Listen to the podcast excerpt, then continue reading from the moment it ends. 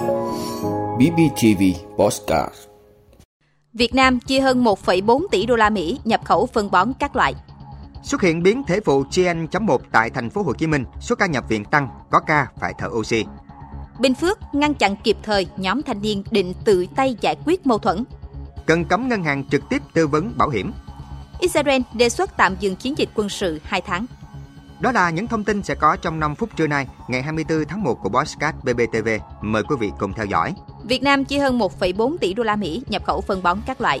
Thưa quý vị, theo thống kê của Tổng cục Hải quan, năm 2023, nhập khẩu phân bón đạt gần 4,12 triệu tấn, trị giá trên 1,41 tỷ đô la Mỹ. Giá trung bình 342,9 đô la Mỹ một tấn, tăng 21,3% về lượng, giảm 12,8% về kim ngạch so với năm 2022. Về thị trường cung cấp phân bón cho Việt Nam, Trung Quốc đứng đầu, chiếm gần 50% trong tổng lượng và tổng kim ngạch nhập khẩu phân bón của cả nước với 2,4 triệu tấn. Tiếp đến thị trường Nga đứng thứ hai với hơn 288.000 tấn, tương đương hơn 132 triệu đô la Mỹ. Thứ ba là nhập khẩu phân bón từ thị trường Đông Nam Á, đạt hơn 470.000 tấn. Ngoài ra, Việt Nam còn nhập khẩu phân bón từ thị trường FTA RCEP đạt trên 3 triệu tấn, thị trường FTA CPTPP hơn 504.000 tấn. Nhìn chung, trong năm 2023, nhập khẩu phân bón từ đa số các thị trường tăng khối lượng nhưng giảm kim ngạch so với năm 2022.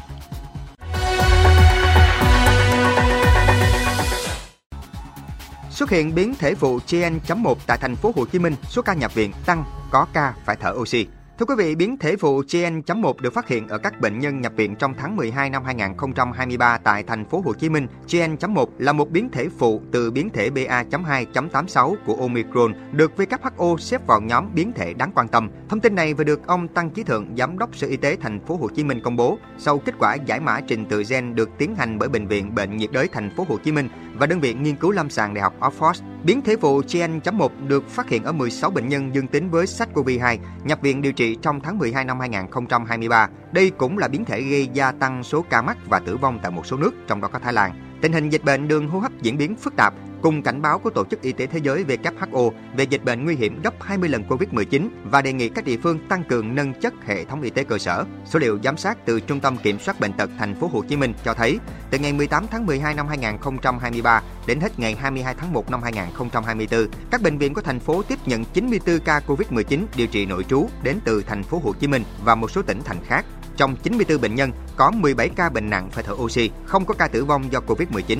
Tất cả ca bệnh nặng đều là người thuộc nhóm nguy cơ, có bệnh nền nặng và chưa tiêm chủng đủ các mũi vaccine Covid-19 theo hướng dẫn của Bộ Y tế. Kết quả giải mã trình tự gen từ mẫu bệnh phẩm của 16 bệnh nhân dương tính với SARS-CoV-2 điều trị tại bệnh viện Bệnh nhiệt đới thành phố Hồ Chí Minh trong tháng 12 năm 2023, ghi nhận có 12 trên 16 bệnh nhân nhiễm biến thể phụ của Omicron GN.1 Ngoài ra, có một ca nhiễm biến thể GN.1.1, hai ca nhiễm BA.2.86.1 và một ca nhiễm XDD.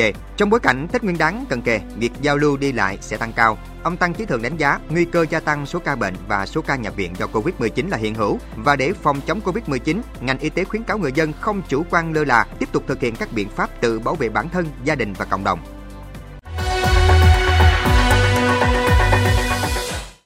Bình Phước ngăn chặn kịp thời nhóm thanh niên định tự tay giải quyết mâu thuẫn. Thưa quý vị, ngày 24 tháng 1, Công an huyện Lộc Ninh, tỉnh Bình Phước cho biết đã kịp thời phát hiện ngăn chặn hai nhóm thanh niên cầm theo hung khí tìm nhau để giải quyết mâu thuẫn. Trước đó, khoảng 14 giờ ngày 22 tháng 1, thanh niên H sinh năm 2007 đã rủ thêm 7 đối tượng khác cầm theo hai dao tự chế sắc nhọn, một cây tuyếp sắt, một gậy đánh bóng chày, bốn chai bom xăng, đi trên bốn xe máy để đến xã Lộc Quang tìm một nhóm khác để giải quyết mâu thuẫn. Rất may mắn, lực lượng chức năng đã phát hiện, kiểm tra, mời về xác minh làm rõ. Công an huyện Lộc Ninh cho biết, việc thanh thiếu niên chuẩn bị hung khí nguy hiểm tự tìm đến nhau giải quyết mâu thuẫn là tình trạng đáng báo động hiện nay. Chỉ vì một mâu thuẫn nhỏ nổi máu yên hùng mà đã xảy ra những vụ án đau lòng. Cần cấm ngân hàng trực tiếp tư vấn bảo hiểm. Thưa quý vị, Quốc hội đã thông qua luật các tổ chức tín dụng sửa đổi, cấm ngân hàng ép người vay tiền mua bảo hiểm nhân thọ. Ông Trần Nguyên Đáng, giảng viên chuyên ngành bảo hiểm và quản trị rủi ro tài chính Đại học Kinh tế Thành phố Hồ Chí Minh nhận định, đây là một bước chuyển tốt. Tuy nhiên, để tránh các biến tướng và triệt nạn ép mua bảo hiểm, đầu tiên cần cấm ngân hàng trực tiếp tư vấn bảo hiểm.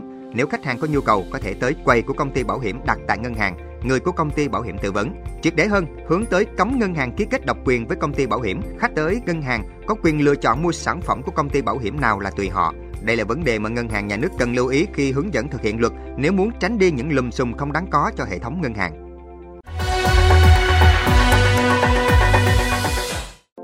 Israel đề xuất tạm dừng chiến dịch quân sự 2 tháng. Thưa quý vị, Israel đã gửi đề xuất tạm dừng chiến dịch quân sự của nước này ở giải Gaza trong 2 tháng, thông qua hai nước trung gian hòa giải là Qatar và Ai Cập. Theo các nội dung trong đề xuất, Israel đồng ý tạm dừng chiến dịch quân sự trong 60 ngày để đổi lấy việc Hamas trả tự do cho 136 con tin còn lại.